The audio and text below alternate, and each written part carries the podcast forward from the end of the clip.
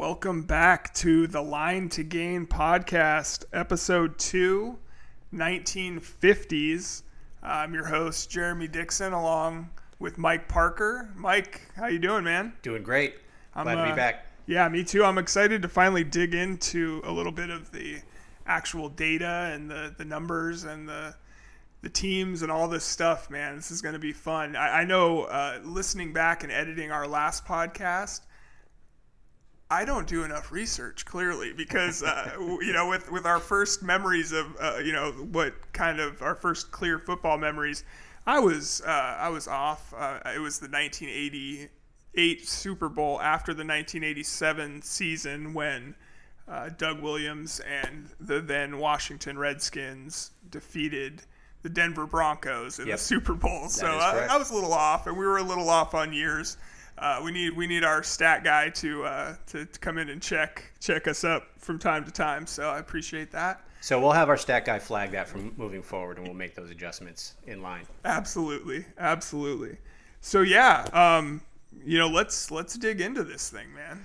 Yeah. So uh, I think in order to discuss the 1950s, I want to give a brief history of the NFL and kind of where it started from. It's going to be brief, kind of bullet point. We're just going to run into it. Ready? Yeah, let's go. All right, August 20th, 1920, representatives from the Akron Pros, Canton Bulldogs, Cleveland Indians, and the Dayton Triangles meet at a Hupmobile showroom in Canton to form the American Professional Football Conference, the APFC, and professional football is born in Ohio. real quick here, Mike. I found some information. The people in Pennsylvania, in Pittsburgh, are going to disagree with you there because they say, and they're very adamant about this, that the first professional football game ever played was between the Pittsburgh, uh, sorry, the Pittsburgh Athletic Club and the Allegheny Athletic Club on November twelfth, 1892. And William Heffelfinger is known to be the first professional football player after accepting $500 and $25 travel expenses from the Allegheny Athletic Club to play in the game.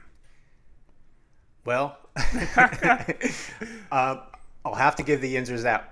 I, I Well, we could have our stat guy check it, but I, I'm I'm pretty sure that, that that's what that's what the folks in Pennsylvania are saying. So let's say this: the origins of the NFL start in Cleveland or in Ohio, Okay, I'll I'll give you that. specifically northeastern Ohio. Okay, All right. let's go. So one of the things as I was like researching this is like I've, I, I consider myself kind of a car guy, uh, and I've never heard of a Hupmobile in my entire Uh-huh. I never, life. yeah, I never so have I either. did this deep dive. Um, just this American um, automobile company that made kind of not luxury vehicles but high-end vehicles, um, and they were competing against Ford and Chevy at the time, Chevrolet. Um, they started going big, like heavy, and coming into the um, 1930s like during the depression they started to have a tough time and they just could they didn't they didn't make it but this was i don't know what would be the uh the equivalent nowadays of an independent car dealer luxury car dealer i'm like i'm not even you know i'm not even sure Uh, i would know the, uh, tesla maybe i don't yeah. know something that just comes in and It's modern day. Yeah. what about end what about uh, DeLorean back? I, that was like Ooh. in like the '80s because that was supposed sorted to be. history the delorean Yeah, right. I know. I've seen. I've watched the documentary. Yeah, so um, so that was the first question. I was like, "What the heck is a hump humpmobile? Humpmobile." so um, and then I'm like, "Why in Canton?" Like I didn't understand. Like why why would these guys just drive to? A, I've been to Canton. Um, I've been to the Hall of Fame. I mean, it's an outskirt town, maybe uh, uh, Olympia of you know the Seattle area, so it's a smaller city. So I'm like, why there? Why not Cleveland? Why not you know Pittsburgh or Right. you know, Philadelphia or New York for that matter? Um, it apparently the owner of the Canton Bulldogs, Ralph Hay, um, he owned the dealership. He owned several dealerships in the area, so it only made sense for these four representatives to meet there in his dealership, sitting on the sitting leaning up on one of his cars and just hashing this whole deal out.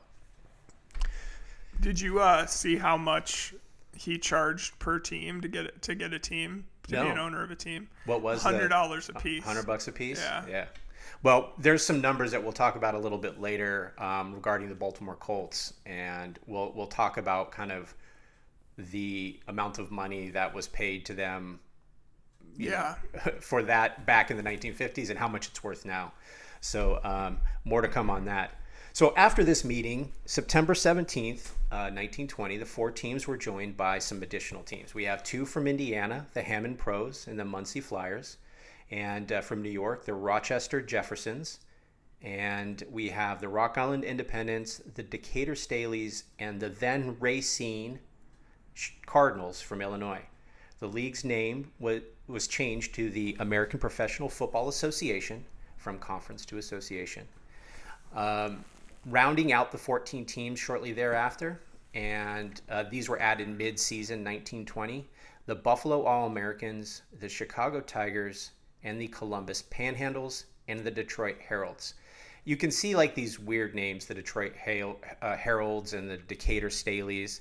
Um, most of these teams were sponsored by by companies. Right. So the Decatur Staleys, uh, for example, were uh, like a corporate team that was funded by this state Staley Corporation, and this is where George Halas um, was the president, became the the president of the Decatur Staleys, and eventually changed the name to the Chicago Bears. Okay. So um, out I, of go I ahead. think that I was gonna say it's really interesting that the they added four teams mid-season.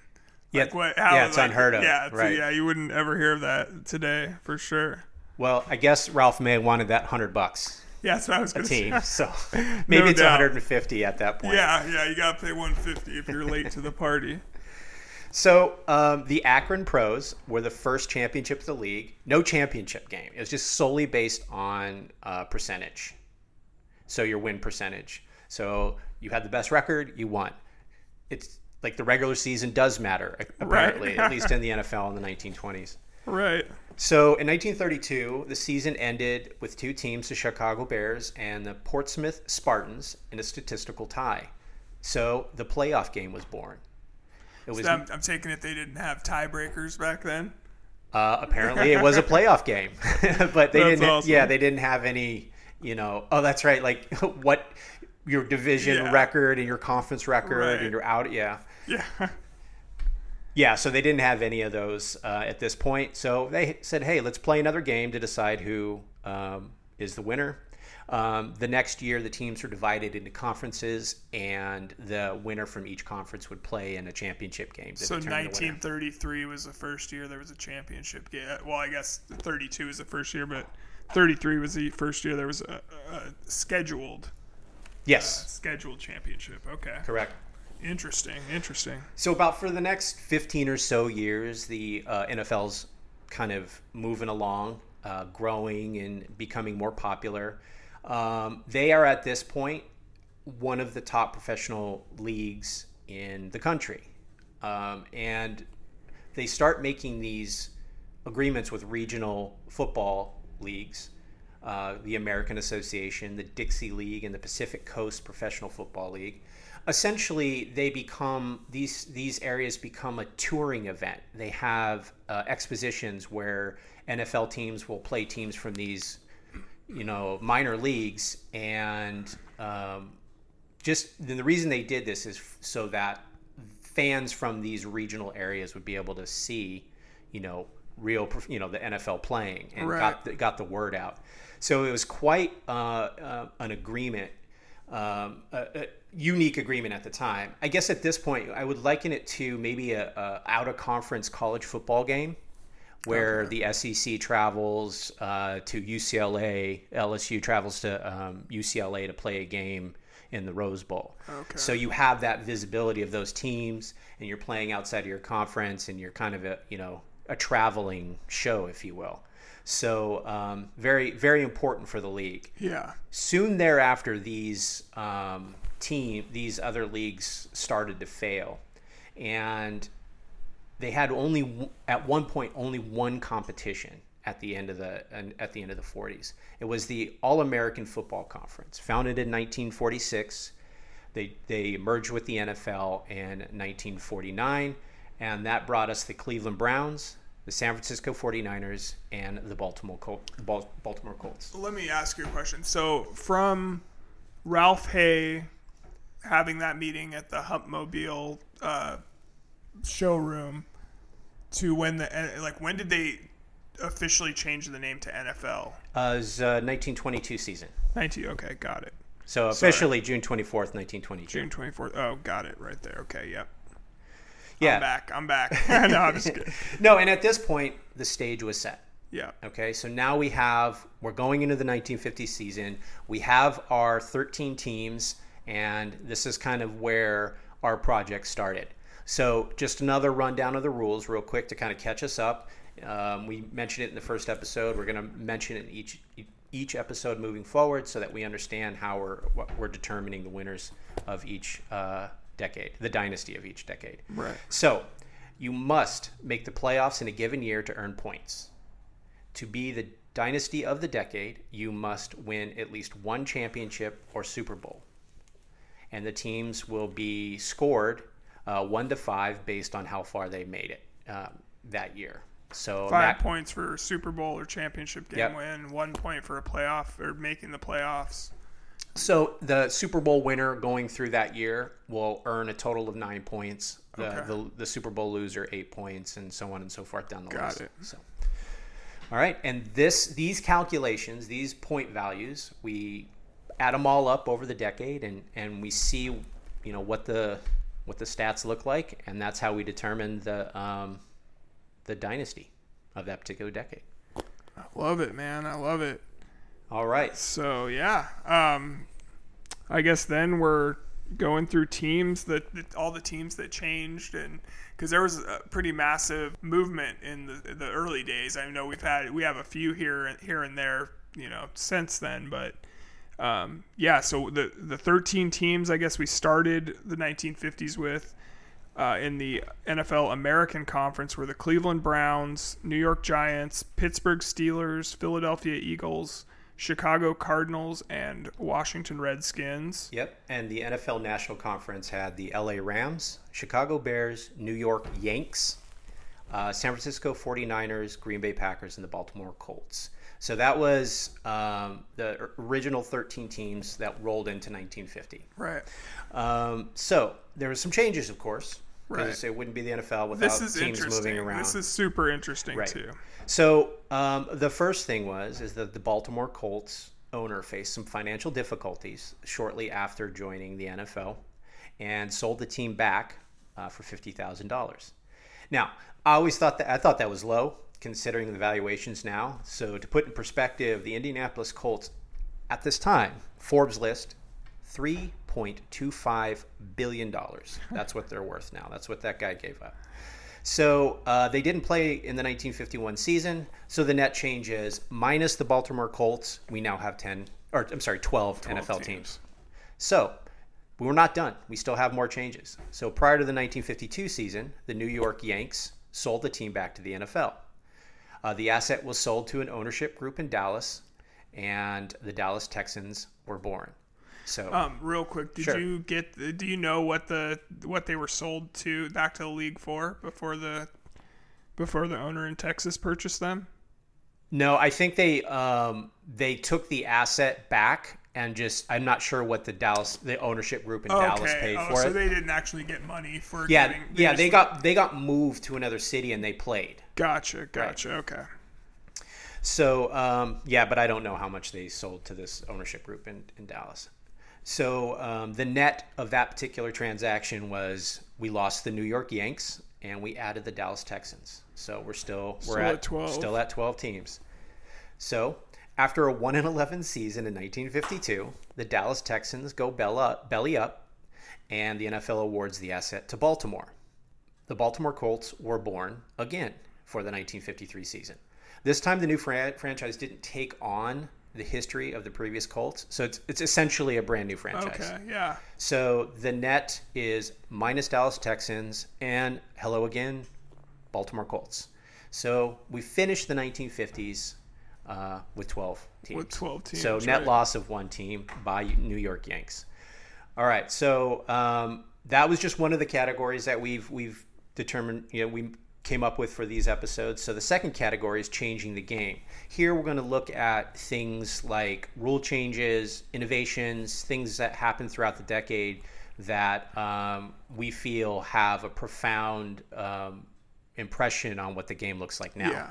So, for example, uh, free substitution. This was a, an idea where you can have players move in and out of the game at any given time, as long as it's a dead ball. So after a play, a, a, you know, you can bring a defensive end in, and after you know, you can for third downs, you can have a guy come out and another guy come in to rush the passer. So there's all things, all sorts of things that you can do. And what this set the stage for was uh, position specialization. So you can have just guys that are focused on offense. You can have guys that are focused on defense and special teams and long snappers and, and all sorts of different things. So I think to me, this is a pretty important um, change. Yeah, yeah. And, you know, uh, in 1951, Mike, they brought the Pro Bowl game back for, that had been uh, dormant since 1942.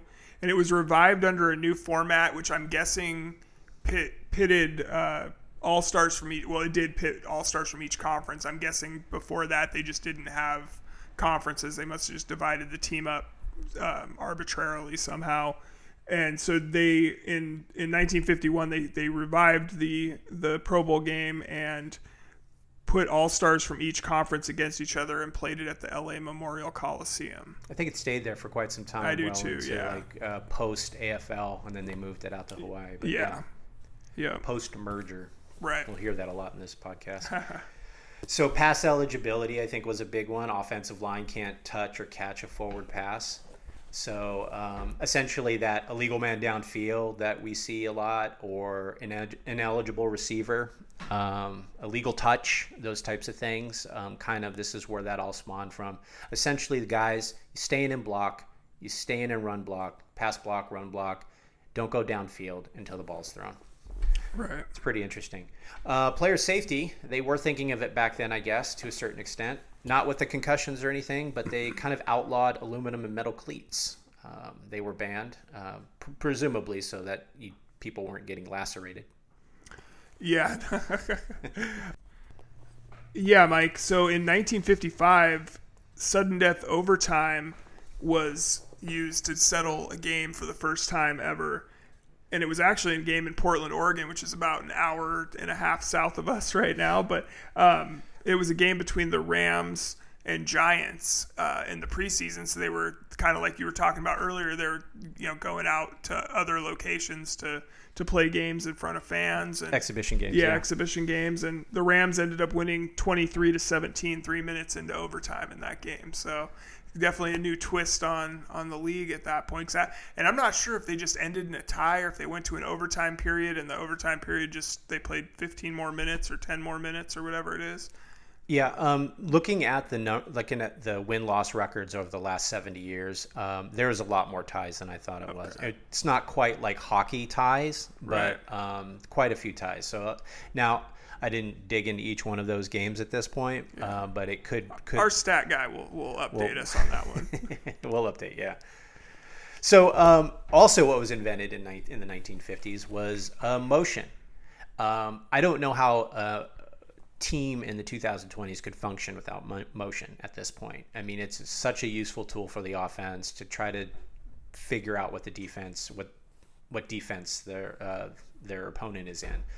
So um, this is where it started. People started moving around on the line of scrimmage as long as they weren't moving forward. Um, they can move around. And I think you get get guys coming out of the backfield. Let's like Frank, uh, Frank Gifford, for example, um, listed at so many different pos- positions throughout the throughout his career, from running back, defensive back, uh, flanker, which is I guess a um what you would call a slot receiver now. right. Um, so yeah, we had a we had a long conversation about Frank Gifford's uh, Yeah. playing career in, in previous and getting ready for these podcasts. Yeah, so. he'll come up a little bit later in another category.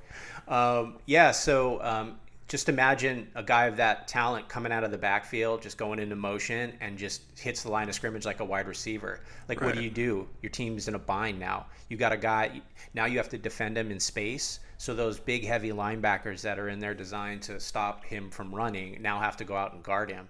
So, I mean, just imagine how uh, wonderful a tool that was uh, back then. Absolutely. So this one seems pretty simple, but for me, it's like I can't believe they didn't do it in the first place.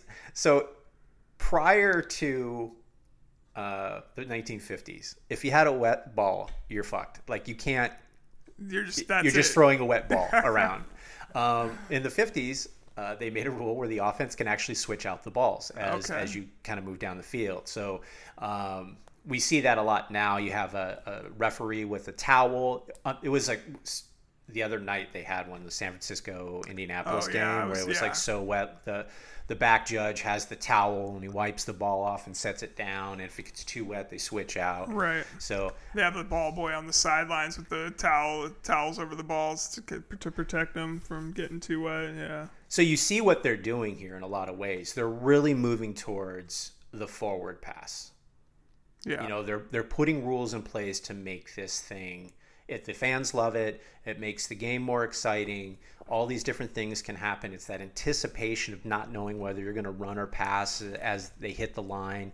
As a fan, that's the thing that I one of the things I find mo- most exciting about it.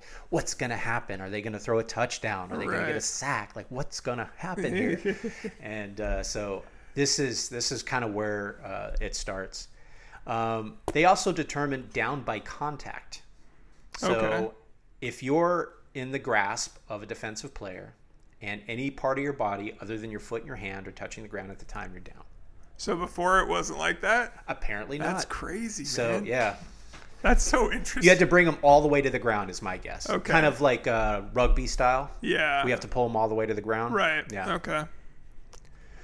So face mask. Now they did about ninety percent of what we have now. The rule you could face mask face masking was illegal for every player except the ball carrier. So you could still just ragdoll him with his face mask, but everyone else you couldn't just grab a face mask and move him to the side.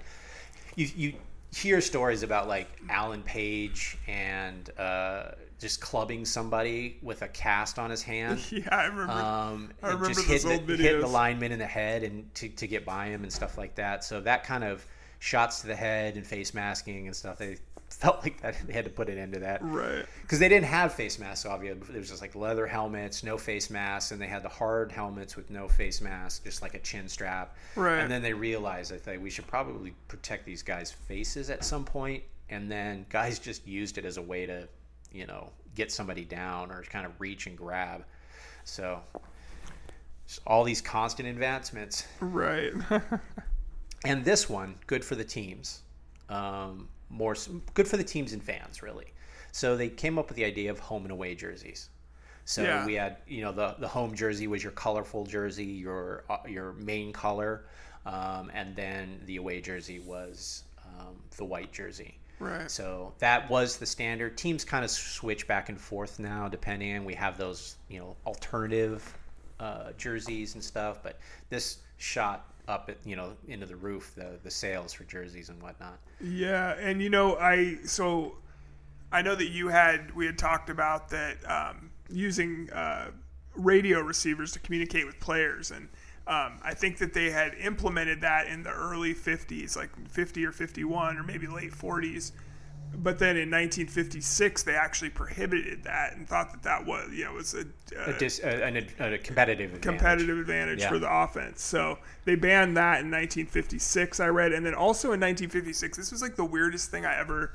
Uh, of all the things I found, but it says a natural leather ball with white stripes at the end replaced the white ball with black stripes for night games. Yeah, which is like I didn't know they used different balls for for night, day, and night games. But I guess back there, then you probably didn't have the I, if you think about it, I think the rugby ball is like all white, isn't Yeah, it? So yeah. I, I, I imagine that this game, well, I, I know this game evolved pretty much from that. I mean, if you look so at they were using the white ball during the they just during the day, and yeah, to make the forward pass, the ball had to become smaller. Nothing else changes. Right. Uh, it's heavy running game for the most part, so it's you know, they just kind of continue and they adapt from, and the, far, the farther along we get away from the beginning of, you know, American football, the, the less and less it looks like rugby.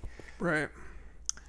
Right. So yeah, man. Now we're gonna get into into the, the topic I'm I'm super excited about. We're gonna we're gonna do a 1950s uh, fantasy football draft. Right. Yeah. So the next the next category is is fantasy draft. So uh, instead of like monotonously going through and talking about stats and who's the best player Right. and debating that.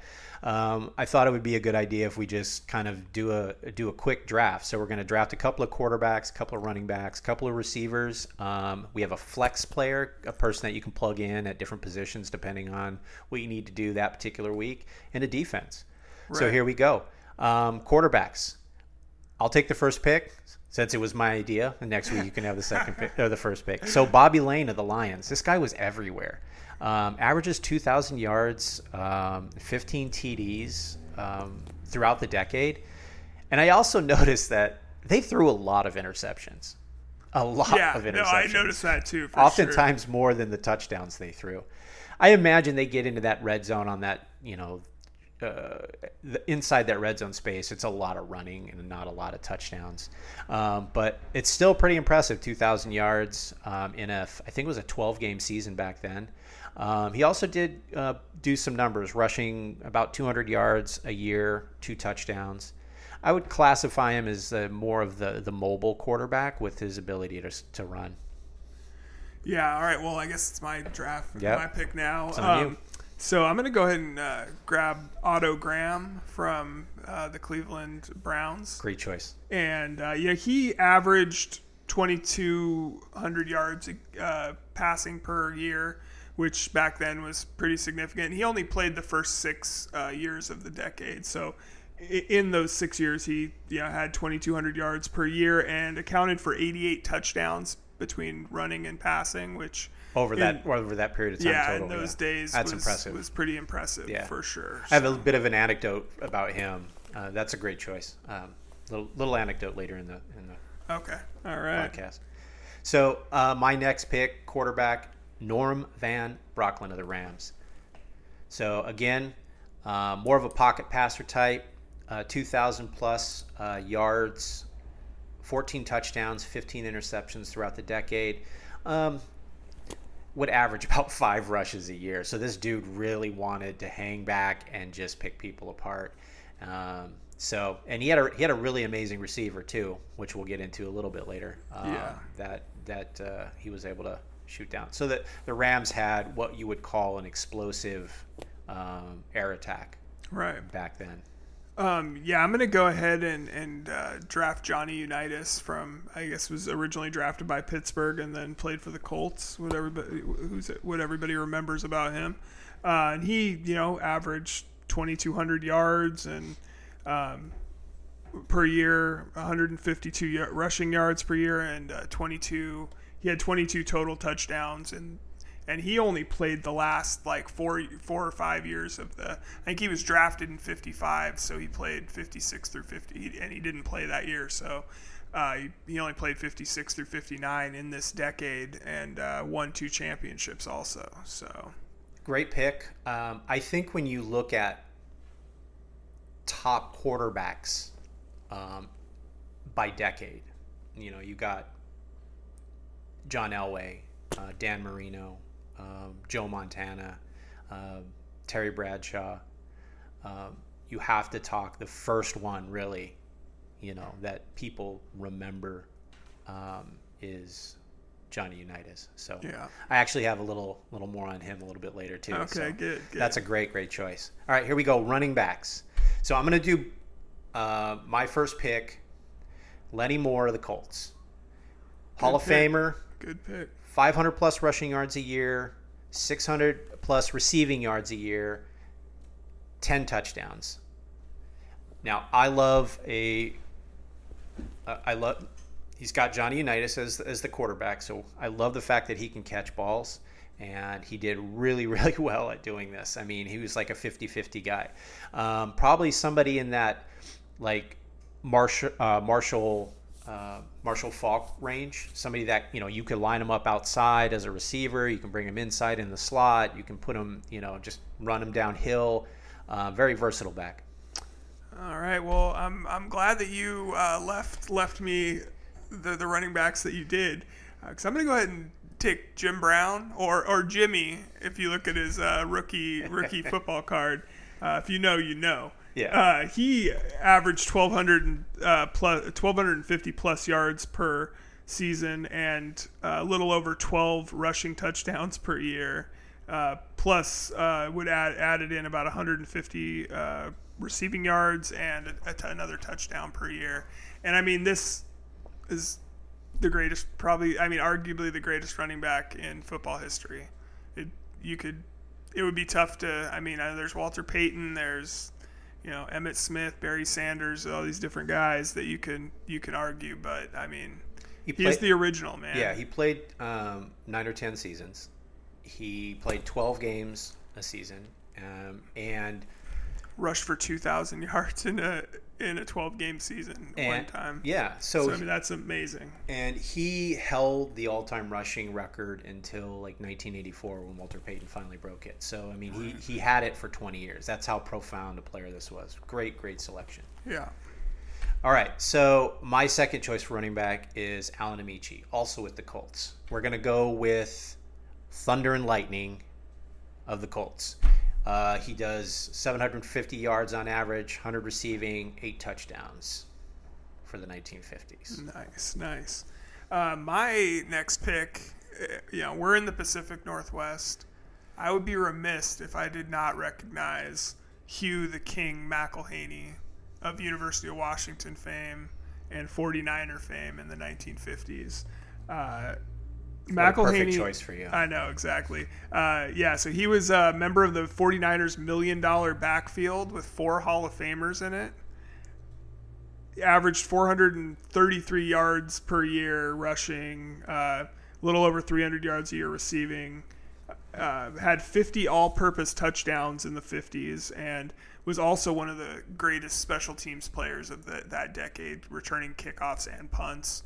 And I think, yeah, I think six or seven of those uh, re- uh, touchdowns were return touchdowns. What an untapped resource that that ability to to catch to get those touchdowns. You know, from a fantasy perspective, we get those points, right? Yep, yep. All right, let's move on to wide receivers. I have Elroy Hirsch of the Rams, about 700 yards a year, six touchdowns, and a recipient of many of the balls from my quarterback Norm Van Brocklin. Nice. You know, your your team's gonna have a tough. I don't think there's any buys. Oh man, damn it! I was gonna say. and know, injuries weren't inve- invented till like the to mid 70s. Yeah, so- right, right. They played through it. Uh, my first wide receiver is going to be Tom Fears, uh, the of the LA Rams.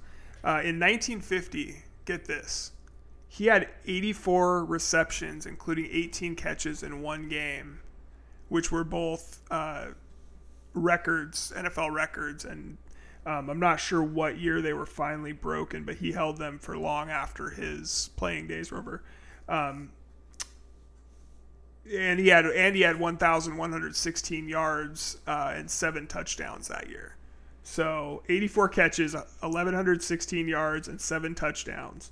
And uh, for for his 1950s, he averaged a little over 600 yards per season and four touchdowns. And there was a couple of years that he must have been hurt because he only played in a few games. So I mean, that's the numbers are pretty diluted compared to what he really did. But he averaged about 600 yards and uh, four touchdowns over the course of the 50s. And I believe he was the first 19th or the the first Mexican American or not even American. He was born in Mexico to play in the NFL. Wonderful. That's a great call out. Great Yeah. call out. All right. My final choice for receiver Raymond Berry of the Colts. 650 uh, yards roughly a season, six touchdowns a season on average. Uh, Hall of Famer. Nice, nice. Yeah, all these guys I've picked have been Hall of Famers too. I just haven't said that. Sorry. my I think ne- it goes without saying. Yeah, right. My next receiver is going to be Bobby Walston of the Eagles, who averaged uh, a little over 400 yards per season and four touchdowns. Uh, also handled the kicking duties for Philadelphia. Retired as the NFL's second all-time leading scorer with 881 points, which were brought about by 46 touchdowns, 365 extra points, and 80 field goals. Yeah, they didn't tell the Uggles about uh, specialization, did they? No, nah, not yet anyway. All right, so we added a flex player because we wanted to capture some of these like transcendent athletes out there. Um, so my selection was Frank Gifford, the aforementioned uh, flanker slash halfback, uh, 400 yards receiving, four touchdowns, 400 yards rushing, three touchdowns on average a season. Um, was a beast in I believe it was the 1958 season when they won the championship. Um, yeah, that's my flex guy. Yeah, I'm upset with you that you. I feel like you snaked me on that one. I did snake you on that one because I did. I added it after I sent you the, the sheet. So oh man, least Uh, you'll know now. Right? Yeah, exactly, exactly. You're cutthroat over here. Uh, gotta win. My uh, yeah, my flex position is Ollie Matson from the Chicago Cardinals, and uh, one year with the Rams at the end of the '50s. Uh, he averaged uh, over 600 yards rushing and 300 yards receiving per year, and about a uh, little over six, so six and a half touchdowns per season in the 50s. Uh, also returned six kickoffs for touchdowns in six years with the Cardinals, which is that's tough, man, to to return six touchdowns and ever in the you know on kickoff return. Uh, he was all NFL four times with the Cardinals before being traded to the Rams for nine players, which was unheard of at that time. The 1950s Herschel Walker. yeah, pretty much. Well, I, I will say um, it's a good call because if it's probably the only thing anybody on the Cardinals had Yeah. done since they were Very true, created in the 1920s. Although they are the uh, only was a down- undefeated team in the NFL right this year so far. That is true, but they were downtrodden for quite some years. Absolutely. As I ran through every single record for every single team over the last 70 years, Right. it really they were always at the bottom. All right, so and the final team that we're going to pick, or the final group that we're going to pick, is the defense. So I selected the Cleveland Browns. Um, six out of the ten seasons, uh, 1950 to 1959, they allowed the fewest points in the NFL. And I just go, that's it. You you uh, don't allow points, and you score more points than the other team. That's how you win. So that's who I went with. Yeah, I went with um, the New York Giants. They had the second uh, of the for the decade. They had the second best rushing defense and the fourth best passing defense. And I just felt like that was the best combination of the two that that anybody had in that span. So All right, went with there that. it is. There we go. Now we have to let them play the game, right? Absolutely. I wonder if we actually played that out, like who would have won, like Yeah, week to if week. we go back, know? and we shouldn't do that. I don't know. Maybe Stat Guy can get on yeah, that we'll- because we'll, have it. Yeah, maybe the next. Uh, that next is a deep episode. dive. Every time we'll do the next episode, we'll, we'll give you the winner of our of our decade. All right. So the final category um, for the 1950s is the winners and losers. So we came up with um, a few, two or three winners and losers of of the decade, and kind of why we we selected them. So the first winner is America.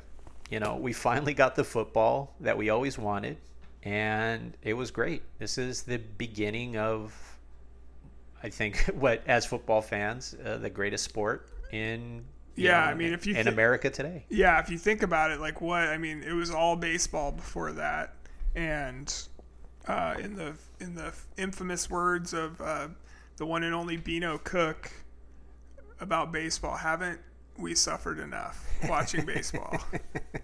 so yeah, it was it was a fast paced sport, something you know that you weren't uh, you know I know baseball can be pretty pretty mind numbing at times. I'm I am a baseball fan, but Yeah. um, it's definitely football is it's just so fast and, and yeah fast paced and hard hitting it's it's hard to take your eyes off of Yeah, I mean, you got few games than any other, you know, sport. Basketball's got 82. I love watching basketball too. Don't get Oh, me yeah, wrong, me but too. the the how important each game is in the in an NFL season um, is probably it's unparalleled. Yeah.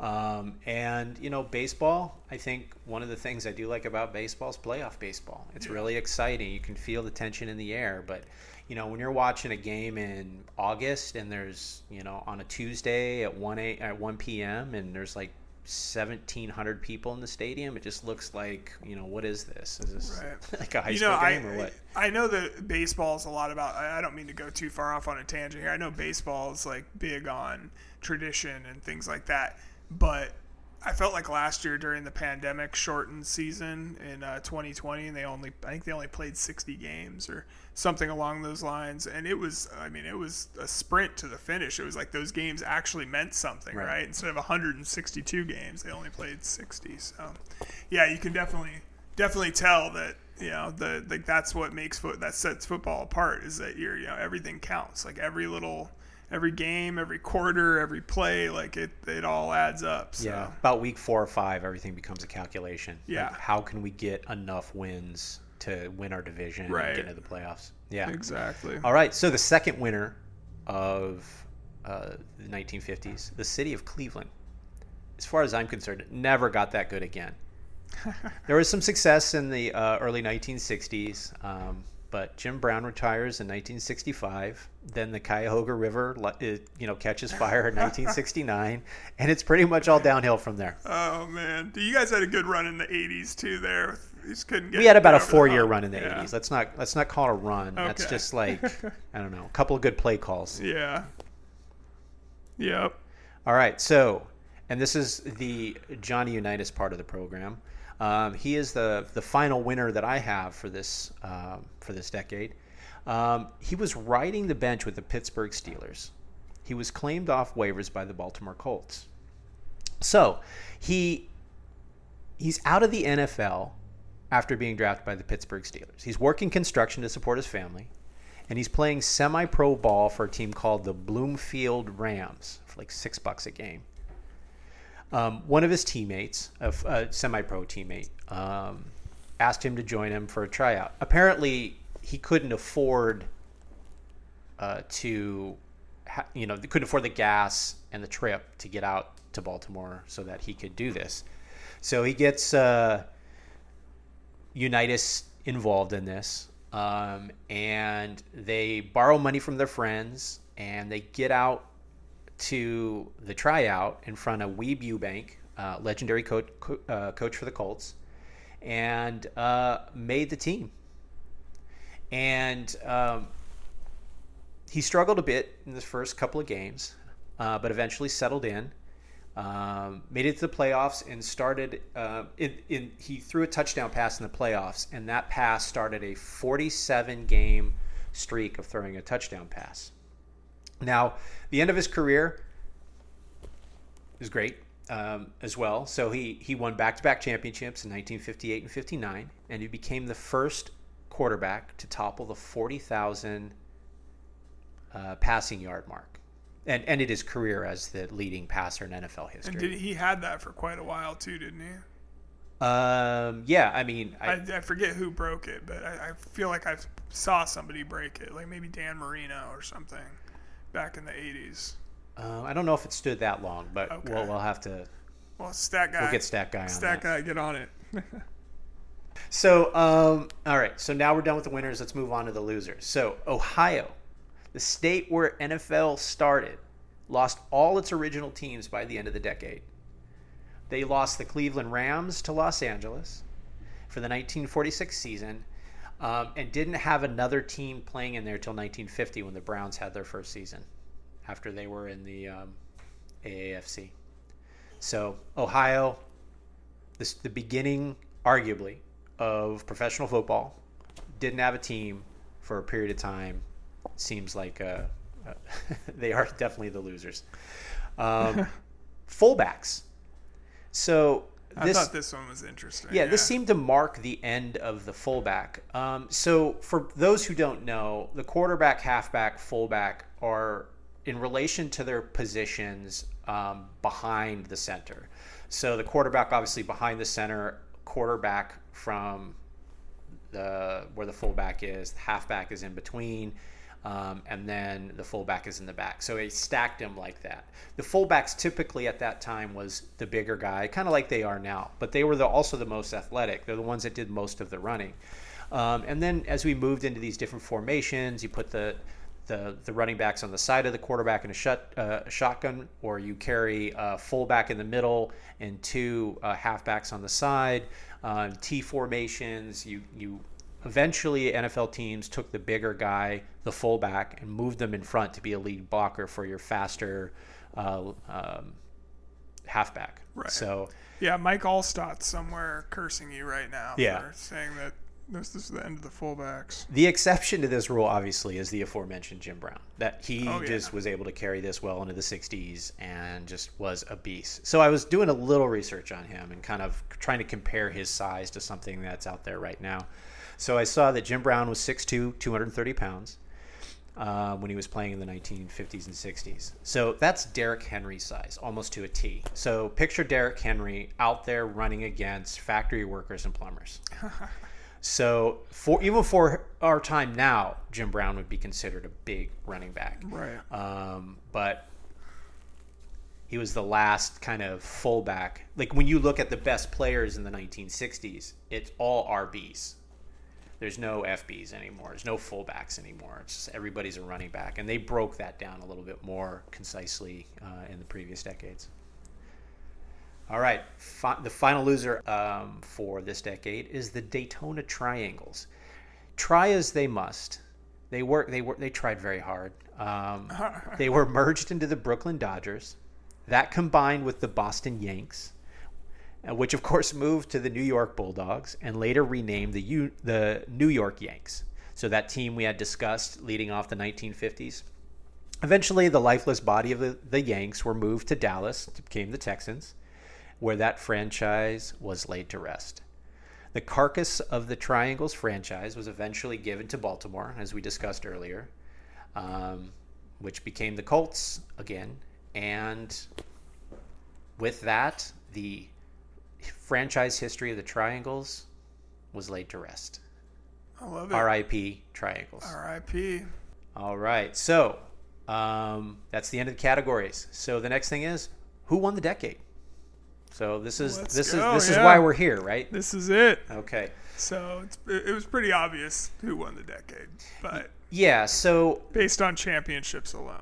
But championships alone. But let's let's be clear about this. The reason I came up with the point system in the first place was I wanted to look at teams that maybe didn't have the, the number of championships. This is this equation is not based on the person who has the most championships. I think that's easy. And I don't think it necessarily tells the story of all the teams out there that deserve to be counted. absolutely. So what this does, it gives credit for teams that are constantly. So if you have good records throughout the decade, if you have cons- you're consistently making it to the playoffs and getting deep in the playoffs, you can actually compete with these these you know the the Patriots of today or the Browns of yesteryear and all that other stuff. So, So let's go down here and like just list off the three leading point getters, I guess, point scorers for the decade according to our rules. yeah, let's get that pulled up here real quick. So, So, for the 1950s, um, we have the Cle- Cleveland Browns at number one. 62 points. 62 points. And it's by far, it's almost double the next guy. Um, so the next team down is the Detroit Lions at 35. And then we have a tie for third with the Rams and the Giants. So that's what the numbers bore out for your top four. But we have other things to take into consideration as well. We can't just all, we have to really think about how they did overall. So Right. when we take a deeper dive into that, we have the winner of this decade is the Cleveland Browns. Um, they have a dynasty by decade score of 62. They went 88, 30, and 2 for the decade. They made the playoffs eight times, the conference championship seven, and they won th- three championships 1950 and then back to back in 54, 55. Now, I made a note on this is that the only time they didn't make the season is, or make the playoffs is when they were transitioning from your player Otto Graham after retirement in 1955 and their draft of Jim Brown in 1966. Oh, you So- can call him my player too. oh, that's right. You're a player too. Man, you're heavy into the Browns. Oh, yep, yep, yep. So you know, I know when we were coming up with this, Mike, um, the kind of how where we were going to go with the data that you had had accumulated. Looking at the Detroit Lions, the Lions had a dynasty by decade score of 35, and their record was Uh, 70, 45, and 5. 70, 45, and 5. And they made the playoffs four times. They did. Winning three Super Bowls. Yep, four conference champion, four conference championships, and three and three uh, world championships. Yeah, And the thing that throws me about this is that makes me want to argue a little more heavily for them is that all three of their championships came against Cleveland, that's true. which I, I find that impressive. And they won back to back, if I'm not, uh, yeah, 51 and 52. They won back to back. Yeah, so if you're looking for parallels, it's really the New York Giants versus the um, um New England Patriots. We have a team that's dominating a, a, a, decade, and then all of a sudden the Giants show up, and they're, it's like kryptonite to Right. the um, Patriots. So I think it's a similar situation. But when you look at the big, for me, when you look at the big picture, uh, you look at how consistent they were throughout the decade. Um, I, I, this is where like record means something. The number of times to the playoffs means something. The number of championships means something. That's true. Uh, That conference true. championships. So that's that's why, um, according to the calculations, it has you know it has for me it has to be the Browns. But and and they did end up they did uh, Cleveland did uh, avenge their losses against uh, D- against Detroit at some uh, they beat them in the one the one game that the one championship game they lost was against Cleveland as well so all four times they played Cleveland right. and lo- went three and one Yeah. but yeah so I, I do I do give that to Cleveland for that so And we're not saying hey Detroit sucks. All right. You know. No, no. In this decade, they're they're the runner up. They're the second best team over a 10 year period, 1950s, hands down. absolutely So we have a couple of honorable mentions. So these teams are important teams to the decade. Um, had star players, or they had a really good run going, or something like that. So the first honorable mention I have is the New York Football Giants. So their dynasty by decade score was 28. They went 76, 41, and 3 for the decade. They made the playoffs four times, conference championship three times, and an NFL championship one time, 1956. Yeah, yeah. And then they had, and Frank Gifford was like probably the most, dy- or one of the most dynamic players, kind of game changing type players that, that was, that played in the 1950s. So. Yeah, so the year that they won their championship, 1956, um, it was his breakout year. He'd been in the league for about four years. Um, he goes 1,422 yards from scrimmage, 11 total TDs, including two passing TDs. So he was all over the place. He was, I mean, it's just one of those like great greatest seasons. I don't know Chris Johnson or yeah Chris Johnson when he goes for 2,000 yards. Like who's this guy? He goes to the combine, runs a two what is it a four two eight or something like that, and you know a couple of years later he goes for 2,000 yards in the NFL and then just kind of like disappears. Where'd he go? Where's Chris Johnson? No kidding. So Um, yeah, and then uh, the, our other honorable mention is the Baltimore Colts, who I think when we were originally talking about this, we didn't even realize they had, that they won back-to-back championships in 58 and 59, which is not easy to do. It did happen a few times in that decade because obviously, you know, there's welders and painters and, and factory the, workers. the talent wasn't top yeah. to bottom quite yet. But yeah, I mean, so their dynasty by decade score was eight, 18. Is that right? yeah, 18. Yeah. Yep. So I, I was kind of surprised they were so far behind the Giants. Um, but you know they. But then again, when you dig into the the facts, like they missed a couple of seasons. In Yeah, the- so they missed two full seasons. Yeah. Um, they weren't very good to begin with, which is why they weren't making money. Right. Um, so they had a couple of things um, that were holding them back. But you know what? Starting in about 1954, they had signed four. They have drafted or signed four Hall of Famers over the next four years. They basically built this championship team, this back-to-back championship team, organically by scouting and drafting well and getting these guys in positions uh, to succeed. So if you really want to look to see how you build a franchise, at least back then, I mean, go no further than the Baltimore Colts. yeah. No, I I uh, I like it. I like it. So yeah, I mean, I guess are the winner of of the 1950s My decade Cleveland Browns. is your Cleveland Browns. I mean, I, I have I have them on my fantasy team though, so I'm, Yeah. I'm claiming them partially now. Sure. You're welcome to 'em. Uh, yeah, yeah, yeah. Uh, I guess you got the defense. So, um, you know, I did want to just really quick uh, throw out a couple of interesting notes that I had on uh, some players. So, Willie Galimore from the Chicago Bears went to Florida A&M in college. Was a real speedy guy. He would be probably like a slot receiver, kind of like how you mentioned uh, Frank Gifford earlier. Sure. Um, if he was playing in today's game, just lightning fast, could catch the ball, could run. Had a real brief career. I think it was only like five or six seasons, and then he was out of football.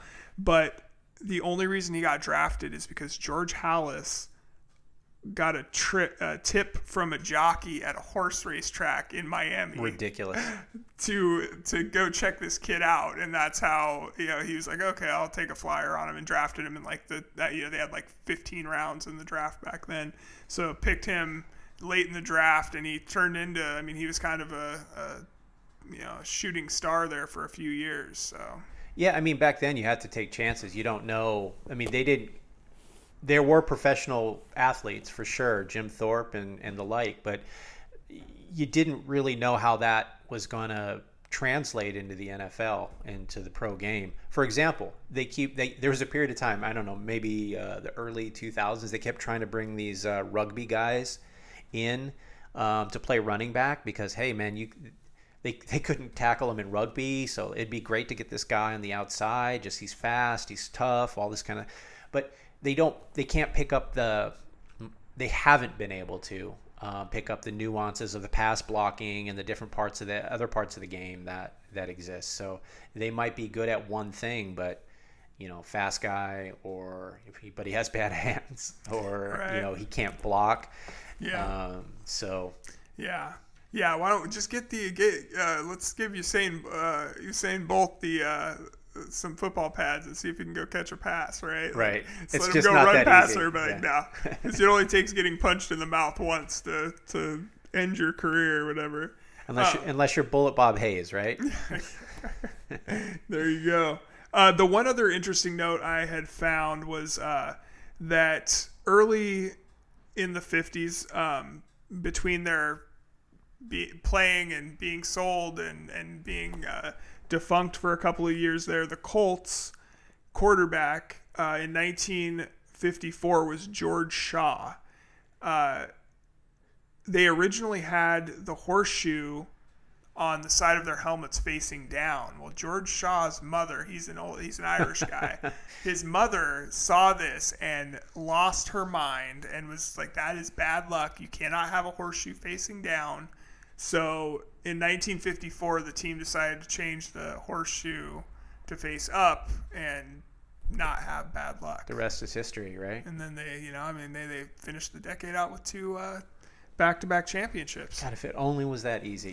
Can I we know, flip? right? Can we flip the Seahawks eagle over? So we need to do something, man. I don't know what, but yeah. So you know, there there you have it, guys. We uh, you know, we have Cleveland Browns as the the team of the decade for the 1950s, with the with the uh, Detroit Lions kind of a de- uh, distant second place, but still right there, and a couple interesting teams in the Giants and the Colts. Yeah, a lot of fun teams. Um, you can really see things uh, happening here. You can see the beginnings of what we know and love about the NFL um, with their rule changes and kind of bringing these teams in.